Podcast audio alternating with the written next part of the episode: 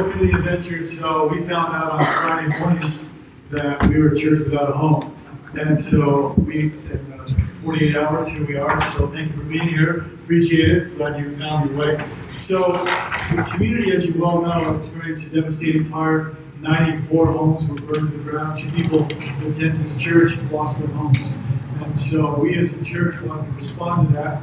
And uh, the community, really, you think about the community as a defining moment for the community. It's not only a defining moment for the community, it's a defining moment for the church because really, when there's tragedy in the community, it's a time for the church to be who the church says that it is. So it's a, it's a, it's a time for us to uh, be who we say that we are. And so the church that's in the community to bless the community. And so when the fire hit Thursday night, we're not going to wait till Sunday to do something or talk about it. On Thursday night, we were there at the, the shelter in Cal In about 60 beds. And so we brought 60 sleeping bags the very night of the fire there. And then on Friday, we're uh, one of the designated churches in the area to receive donations. So we've been there from uh, uh, yesterday also on Saturday, receiving donations. We had a community prayer gathering last night. It was awesome. And so we just want to be in the community to bless the community in times of tragedy. And so uh, but part of the fallout of that is that the school there was shut down, and we found out on, on Friday morning that we needed to find another location. So what's really cool is that this building has been a church for the last 20 years. And last week, first half of 20 years, they hadn't been here because they moved. The second week, here we are. We had to be here. So uh, this would not have been available. So isn't that cool how that worked out? So anyway, but we want to we want to bless the community. We want to be the church that is in the community for the community, to bless the community. We also want to be the church that never waits to be asked. We don't want to sit on our hands and wait to be asked. We want to respond. And so we respond, but we pray. And we give and we go. We never wait to be to be asked to help there. And so uh, we're going to continue to help. Uh, and so we want to do everything we can. We're doing something for the two uh, people in this church that lost their home. So you can all be a part of that. Let's pray for the community. If you bow your heads with me, we just want to pray for them. So, Father, we want to lift up our community to you. And Father, I thank you for the first responders, for the protection over them. Uh, Lord, we want to lift up the hundred or so families that lost their homes. Pray that you would not only be their comforter, that you would cover them with your grace and your mercy, surround them with your peace. Father, we pray that uh, our, our, community would find you in the tragedy, this tragedy, your hope will become real to them.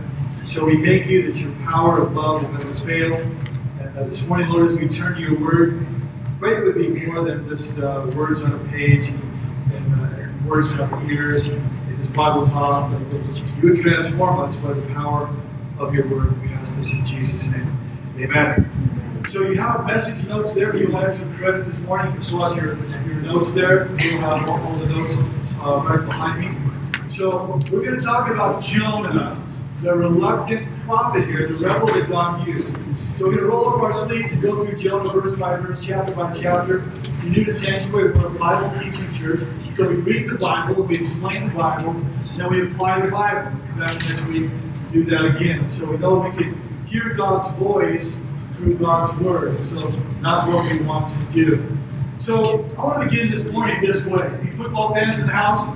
Come on, get them up. You're a football fan, get them up. I'm not feeling any energy in the room. Are you a football fan or not? That was borderline pathetic. Are there any football fans in the house? And so I'm a football fan too, and I love to watch football. Now, one of the things that you may not know about, especially if you're not a fan, is this: is that the head coach can call an interruption or what's called a challenge by throwing a red flag. So the red flag actually looks something like this. So say a play is made, should have been a touchdown, and they call a fumble. This is what they'll do. The, the coach will go like this, and he'll throw the flag like that, meaning stop the game. Interrupting the game timeout, somebody messed up in white striped jerseys, those zebra striped jerseys. They messed up, and I want to talk about what happened there. And so this is done throughout the football experience there. In most games, you'll see that. What we're going to talk about this morning is this, is that God also is a God that throws a challenge flag or uh, this one is falling apart, that'll go like that. And so God will do that, and He does it in every everyone's, every Christ follower's life. Does it throughout the Bible. Did it in Acts chapter 9. There's Paul on the Damascus road, and the persecutor is being called to be a preacher. And so there he is on the Damascus road, and God interrupts his life. God throws the penalty flag there. God speaks to him and says, Paul, you know, what are you doing? Why are you persecuting me? And, set, and redirects him, okay, reroutes his life. And so when we're looking at Jonah here this morning, we're going to see that God is a God of interruptions here, and we're going to unpack that this morning. So, Jonah chapter 1, beginning in verse 1, says this The word of the Lord came to Jonah, son of Amittai. And so, this could have been text message to someone today, getting the word of the Lord, or the message then of the Lord. And so, the word of the Lord came, in other words, it's a word from God. This is God speaking. He's hearing God's voice here about the direction of his life. That God wants to redirect his life. It continues and says in verse 2 Get up and go to the great city of Nineveh and announce my judgment against it because I have seen how wicked its people are. So there's Jonah just minding his own business. And God out of nowhere interrupts him. You know, it's not like he looked on his iCalendar app and there it was there and said, Hey, this is what I want you. He had no idea that this was coming. God says to him, I want you to go to Nineveh because I've seen their wickedness and it's risen up against me. It says, Jonah, I have a new assignment for you. I want you to get up and I want you to go to those nasty, bad to the bone Ninevites, and I want you to speak the message that I'm going to give you. And so God essentially taps Jonah on the shoulder and says, Jonah, I have a mission for your life. I have a calling for your life. I have an assignment for your life. I want to redirect your life here. And let me just say this. Every, every person that God ever uses in the Bible, and every Christ follower that God ever uses, He will redirect your life. He'll do this very same thing. So when we're looking at Jonah, you're really looking at your own life here. So God interrupts him, not to annoy him, not to inconvenience him, but to let him know that he wanted to redirect him. So in your notes it says there, because God loves you, He's going to interrupt your story. And why does He do that? Because God wants to rewrite your story. God wants to write a better story. And every time God interrupts you, there is a better story on the horizon that He wants to lead you to. And so verse 3 says this look at Jonah's reaction.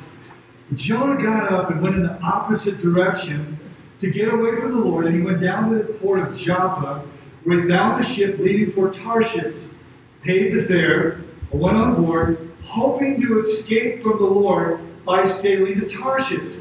So when God said, Get up and go, Jonah was like, Absolutely no, I'm going to go in the opposite direction. And so Tarshish then is 500 miles to the east. And, uh, uh, and, and Tarshish actually is 2,500 miles to the west. So rather than be in the will of God for 500 miles, he's outside God's will for his life for 2,500 miles. And so he goes in the opposite direction. So he was like, God, I'm going to hit the eject button. I don't think I want to go to Nineveh. I'm out of here. I'm done with this. I'm a former prophet who used to work for you, but I don't want to be a prophet anymore. Like, I want to go into retirement, like, game over, God. So he wanted to avoid, absolutely avoid the assignment that God was giving him. And so God then he says, he says that he's going to flee, some of your translations, he's going to flee from the presence of the Lord. And so Jonah's a prophet, and he knows a lot of stuff about God. I think this, a prophet is trying to flee the presence of an all-present God.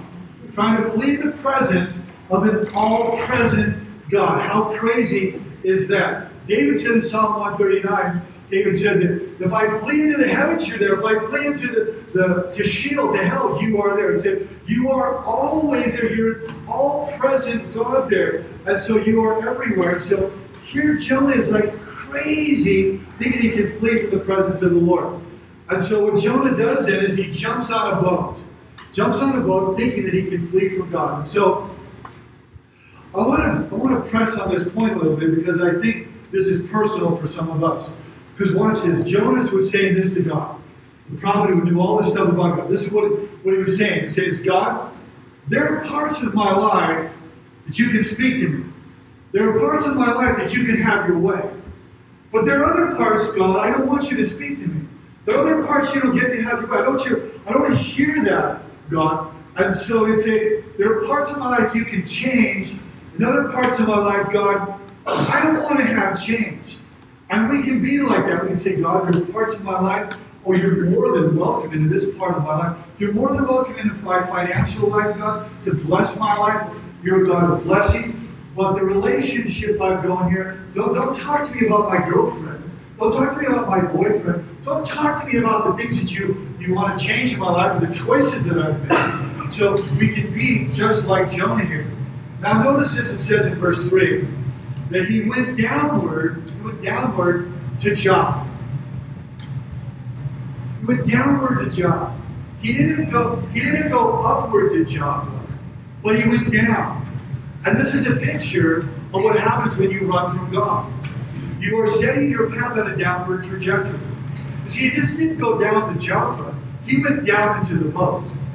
And then he didn't just go down into the boat, he got thrown overseas, he went down into the, into the sea. And then he just didn't stop there, but then the whale swallowed, and he goes, whatever it was. And then he goes deeper into the water. He goes deep into the belly of the whale. And then deeper still, he goes down, down again to the depths of the sea. You see, there, when you run from God, you are setting your feet on a trajectory that is downward. It is a downer, a downward path. You may reflect on your own life or reflect on someone else's life that's just in your relational circle. You've seen that they have done the same thing. So Jonah now is in a downward spiral for his life. He's going to continue this spiral here. He's headed downward. He goes down to Joppa, down to the ship, down to the sea, down to the fish's belly. But what a downer here. And notice what it says here. It says that Jonah then found a ship. Jonah found a ship. I think there's a little message for us there. Because you can always find a ship going in the opposite direction of God's will for your life. It's always open out there. You can find you can find a ship. By the way, uh, it was not the Lord's ship. It was it was going to be a shipwreck. That don't want to follow God's way, God's uh, will for their life, you can always find a ship going in a direction that you want to go. That's what Jonah did here. And so he, he chooses to take a ship to Tarshish. God clearly said, Your future is Nineveh. So in your notes there, the door is always open to go in the opposite direction of God's will. It's always open. Could be a relational door, moral door, it could be a, a career door, it could be a, um, uh, any kind of door that is open to you there. But you always have the opportunity, a financial door, you always have the opportunity to go in the opposite direction. He found the ship. So do you think he was looking for a ship since he found the ship? Yeah, he, he found what he was looking for.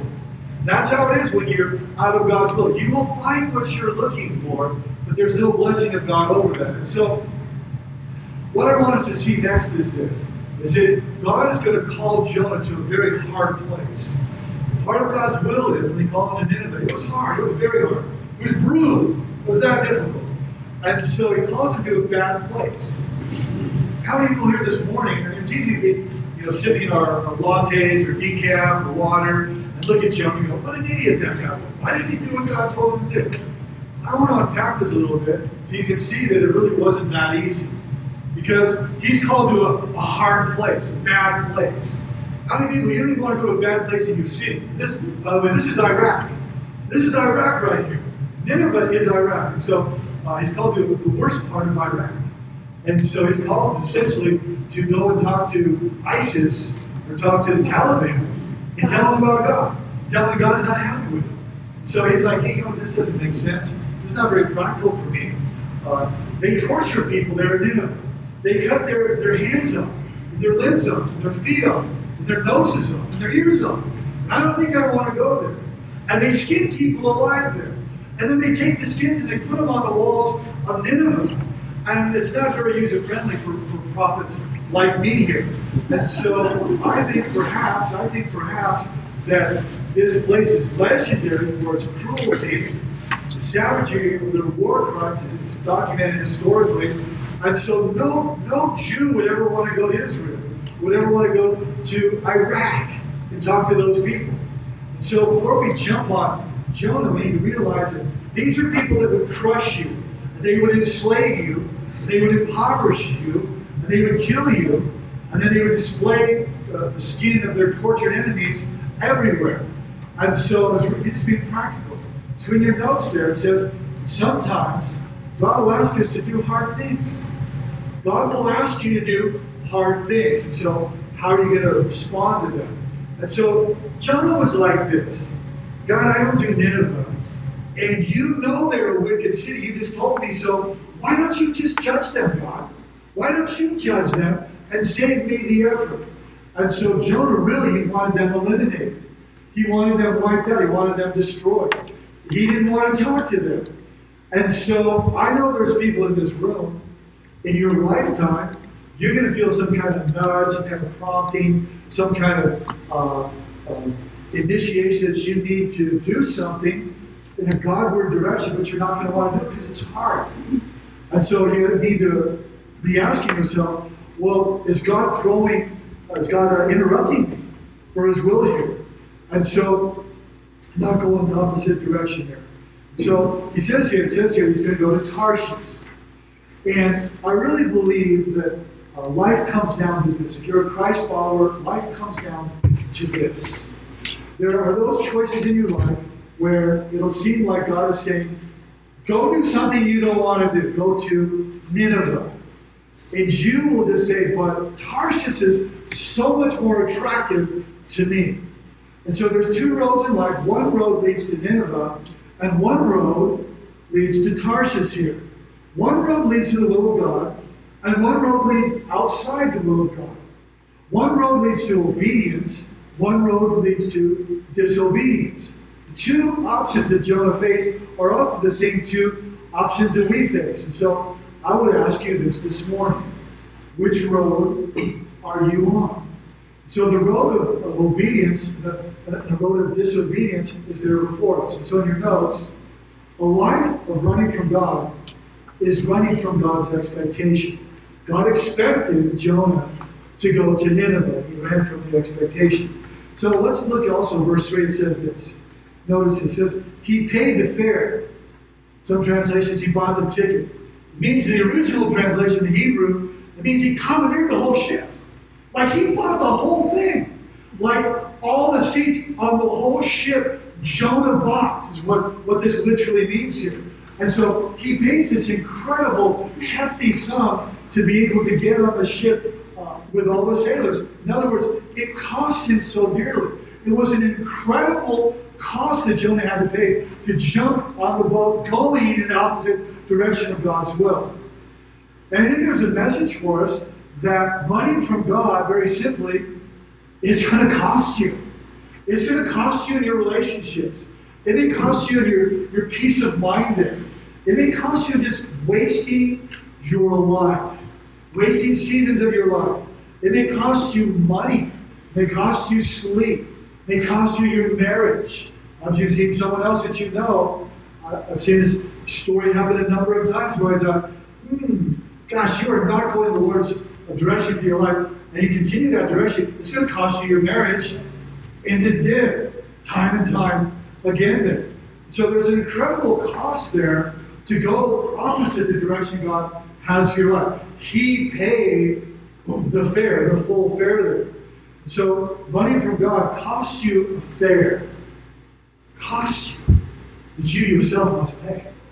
So, verse 4. But the Lord, I love this because see, God had a reaction to Jonah. God wasn't some passive deity in the sky oh, I guess he doesn't want to do my will. Oh no. God is a God is a God who reacts there, reacted to his choice. Watch. But the Lord, what did he do? He hurled a powerful wind over the sea, causing a violent storm that threatened to break up the ship. And so this is the great theme of the Bible right here. This is the great theme of the Bible. That we run, man runs, and God pursues. That is the theme of the Bible right there. God pursues everyone then that runs, including a reluctant, hard-headed, stubborn, obstinate prophet like Jonah. See, what, what we see here is there's God's grace, and he's intercepting Jonah. And he's intercepting Jonah's story and his direction because he wants to help him write a better story and help him so that he doesn't pursue a self destructive behavior. So, um, so Jonah made this decision, and then God made his. Jonah made his decision, and God made his. And so Jonah says, God, I'm going to run. God says, Okay, Jonah, then I'm coming after you. I'm coming after you. And so you can run from God, but know that God loves you. God will run after you. So perhaps some of us today, even subtly, we can run from God in areas of our lives. So God is committed, we see here, the text tells us, God is committed to tracking you down. God is a God that will come after you, that will find you, that will love you, that will seek you, and then seek to save you. And so we can run from God in your notes, but God will pursue us. See, God will pursue us. God so loved the world that He gave His only begotten Son. What did He do? He left His left His planet, left His heaven to come to our planet to pursue us.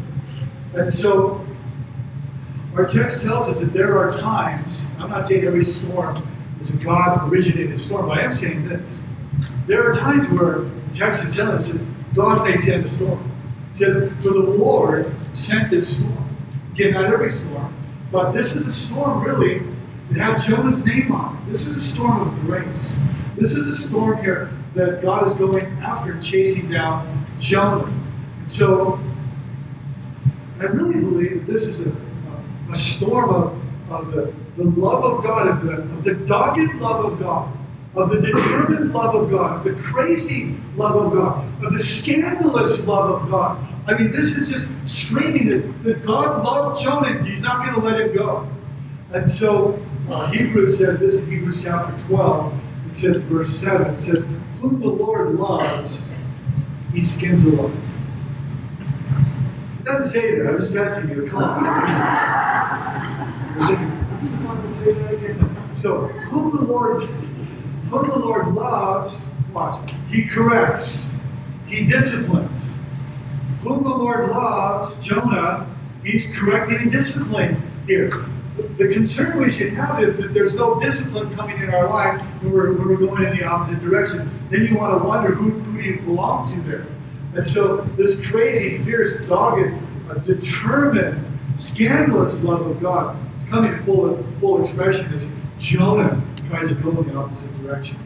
So in your notes there, the storm is it's, it's a scandalous love of the Heavenly Father. That's beautiful. So, verse 5 Fearing for their lives, the desperate sailors, these are pros, shouted to their gods for help and threw the cargo overboard to lighten the ship. But all this time, Jonah was sound asleep down, down in the base of the ship. Says hold. So here's the professionals, and they're like freaked out. They're like out of their minds, freaking out here. They're panicking. They're screaming to their gods. And so, and what they were doing was something that maritime uh, employees would do, and that is, they would throw the cargo overboard. So that's what they're, this is how they're getting paid. So this is like, we're not going to be able to, feed our families. We're going to be able to, take home income. They're throwing all the profit overboard. They're throwing all the good stuff overboard. They're just chucking everything overboard to try to save the ship. They're doing everything that they can there to save it. And, and what is Jonah doing? Does anybody know what Jonah was doing? What Jonah's doing? He's sleeping. If, if Jonah is, he's out. And so, but they're up above, there's all the sailors, they're like, God, uh, if you will only, we do the same thing, you only save us, fill in the blank, but you only do the blank, then God, I promise I will never blank again. Anybody been there? and so, so there's Jonah and his life. I want to see a here. Is well, Jonah's not an island to himself. Jonah's life is impacting everyone that's associated with Jonah. And we have this thing in our nation now. It's like do your own thing, live your life, and you know you're your own person and you're independent, and all of that. Like you don't affect anyone else. And nothing could be farther from the truth that we're going to see in the text here. There's Jonah, and, and sometimes uh, the storm there, the purpose of the storm, is to wake people up, to wake us up. And that's what God was doing in Jonah's life. But I want us to see this here. Jonah, he's so far out there, he's so far out of the will of God that the storm that was designed to wake him up, okay, designed to discipline him, did nothing for him. And so he's so comfortable that he's just sleeping through it. So verse 6. So the captain went down after him. Says, How can you sleep at a time like this? He shouted, Get up. I pray to your God. Like Jonah, don't you think you brought this mess upon us? Don't you think it would be good that you would pray to your God? Maybe he'll pay attention to us and spare our lives. And so they wake the brother up, they wake the joker up. And so, and the sleeping prophet there is the one who's causing all this mess. He's causing all this mess. Jonah was causing all the drama in their lives. You have people like that. They're causing all the drama in your life there, but Jonah didn't see it. And that's how it is with people that cause drama. They never see all the drama that they're causing in your life. So that's what Jonah is doing here. Now watch this. The pagan, the pagan tells the prophet, hey, don't you think it'd be a good idea to pray? Haven't you seen? The pagan is telling the prophet, it might be a good idea if we pray. And so all that to say this though is that people that don't know God, what? People that don't know God, when they encounter people that do know God, want you to pray for them when there's a storm in their life. They want you to pray. People that don't know God, they'll look for people that do know God. When they encounter you, they say, hey, we'd love for you to pray. So that's what was happening here. And so in your notes, when facing the storm, people who don't know God want people who do know God, they want you to pray. I've never in my lifetime encountered somebody when they were facing a storm, they didn't want to pray. They always do. So that's the dynamic. So they say, hey, hey, we're suffering because of you. So like, why don't you just get up and like pray to your God? And so the, the, the, the pagan tells the preacher uh, to, to pray, verse 7. And then the crew cast lots. Is like an Old Testament uh, cap of, uh, of dice, is the way you think of little rocks painted on one side. So the crew cast lots to see which of them had offended the gods and caused the terrible storm. So that day they believed that the deities, uh, by casting lot, uh, the deities of the day would point to the guilty party. So it says when they did this, the lots identified Joseph, sorry, Jonah as the culprit there. And so sailors were smart enough to realize that, hey, this, this joker is causing all the drama in our life. Let's let's cast some lots some lots here and see what happens. And so verse 8 says this. They said, Why does this awful storm, they said to him, come down on us? And they demanded, And who are you? And where are you from? What's your line of work? What country are you from? What's your, your nationality?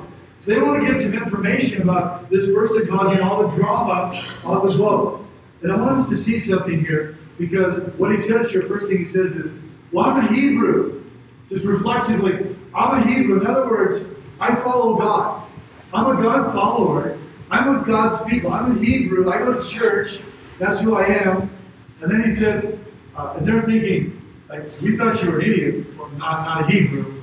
But it says, and then I worship the Lord. Like, really, Jonah? Like 3,000 miles in the opposite direction of what God called you to be in, and you worship the Lord. Maybe perhaps you should, should think about rewriting your resume there a little bit because you really are not living a life.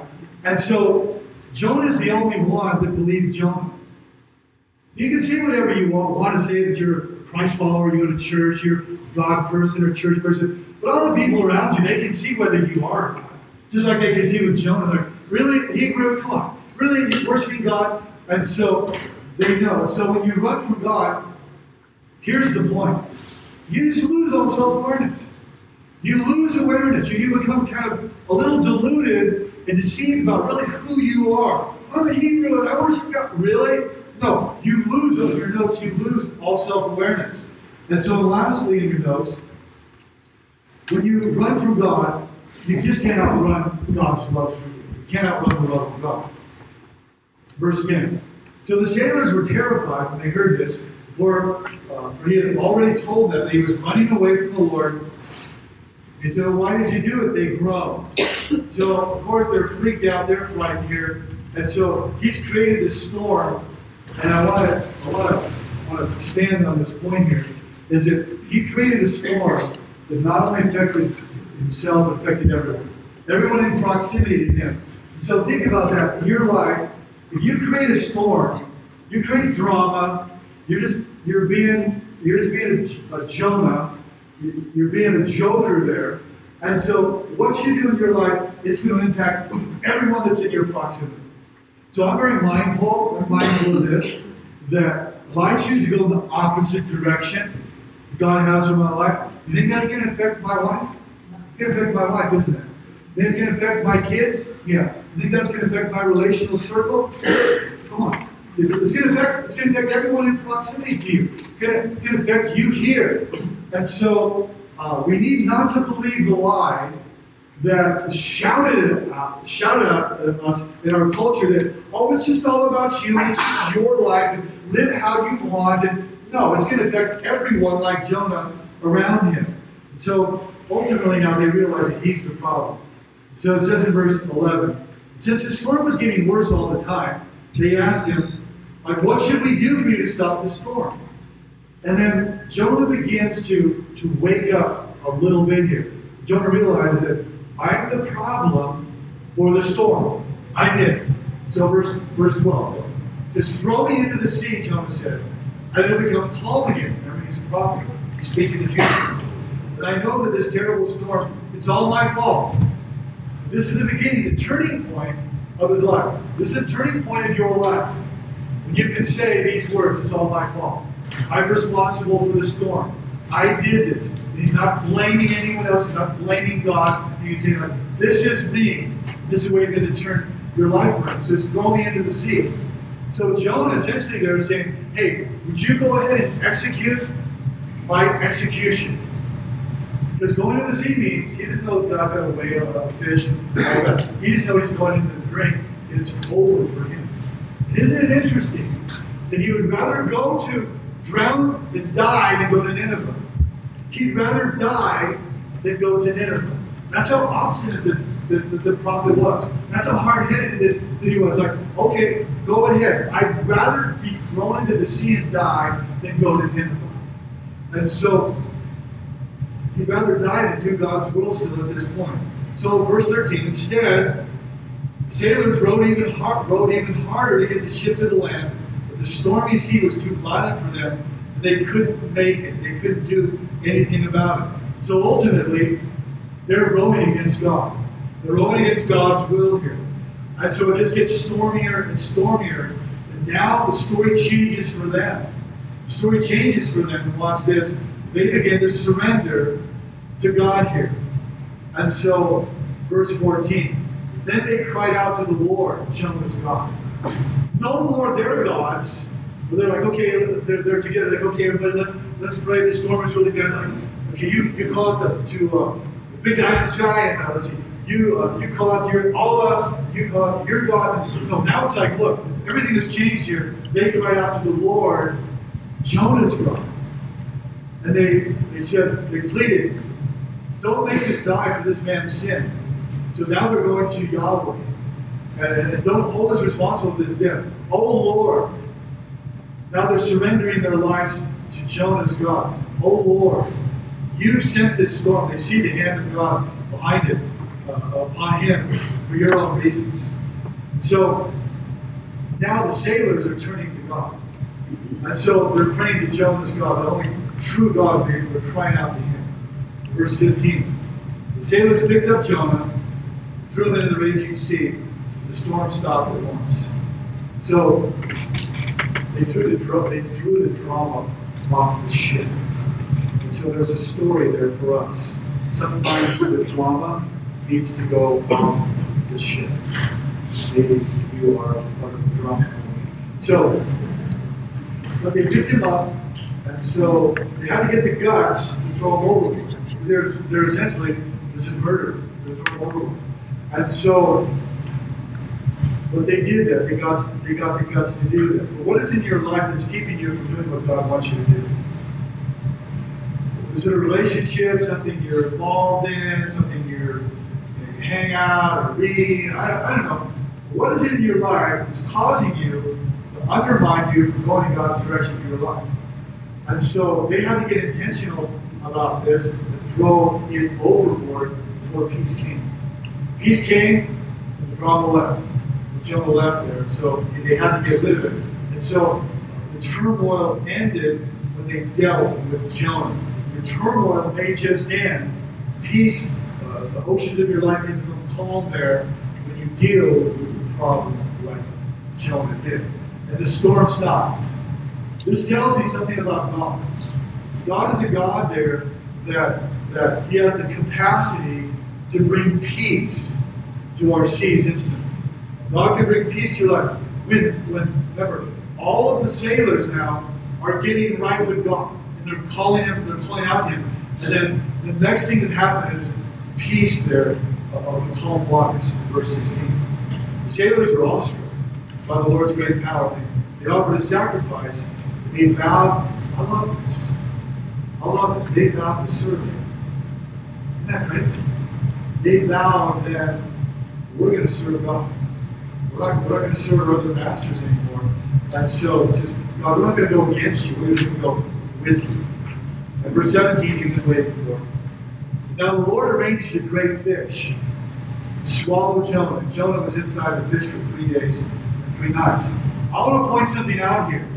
They said, God wasn't caught by surprise there. Uh, he is all knowing. The Bible says our been as a tale which has been told.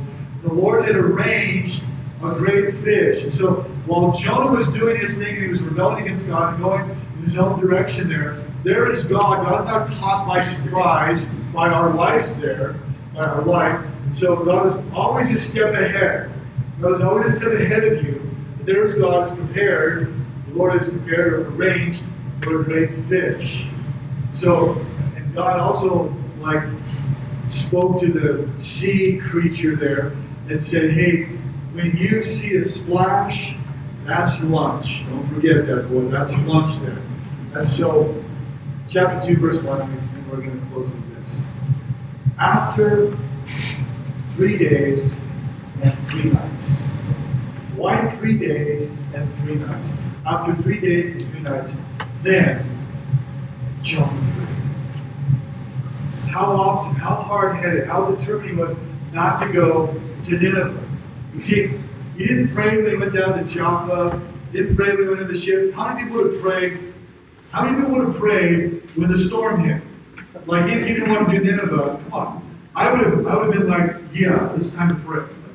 Call a prayer meeting and let's pray. The ship's gonna go down. You would you, most of you, I would think you would prayed then. Jonah doesn't pray. Jonah goes down and sleeps.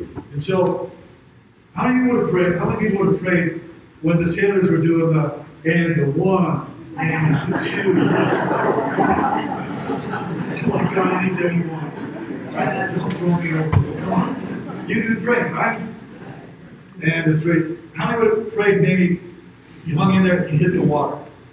How many would have prayed when you saw this great sea creature coming? It's like he looks hungry. You're like, well, I mean, he doesn't have any, any other options.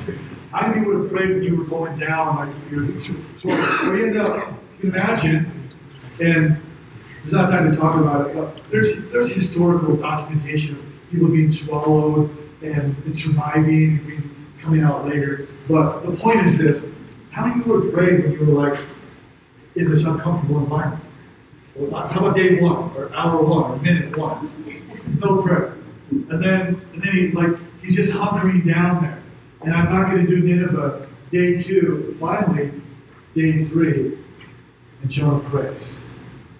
After three days and three nights, then he prays. At his lowest point. And why does God have to wait? Why do we have to wait to our lowest point before we pray, before we open our heart and look toward heaven and ask God? And so, here's God. He won't give up on Jonah. Pursuing and pursuing and pursuing and messing with him and pressing with him because he wants to get Jonah's attention What about you?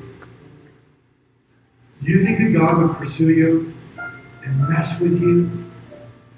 Scandalous love and press on you? Because He wants to get your attention. He wants to say, hey, the direction, that's, that's not it. That's not what I have for you. The direction for your life, the, the road of blessings is over here. So God is dogged. God, God is a God who's determined. God is a God who's crazy and scandalous love. He keeps pursuing Jonah. The great theme of the Bible. We run, God pursues. We keep running and God keeps pursuing and pursuing and pursuing. Beloved friends, this is who God is. This is who God is. So if you would bow your heads, this to pray over us and then we're going to stand to our feet and we're going to sing.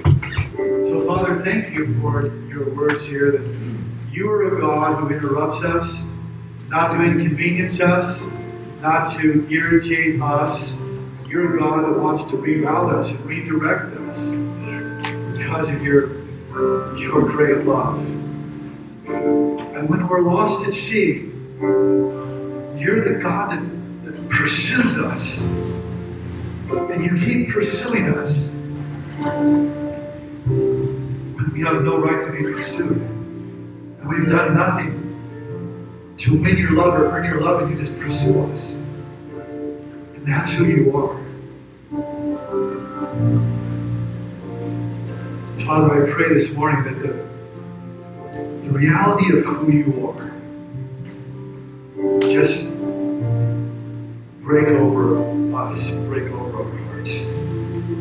God of scandalous love, God of determined and dogged love that never gives up. In Jesus' name.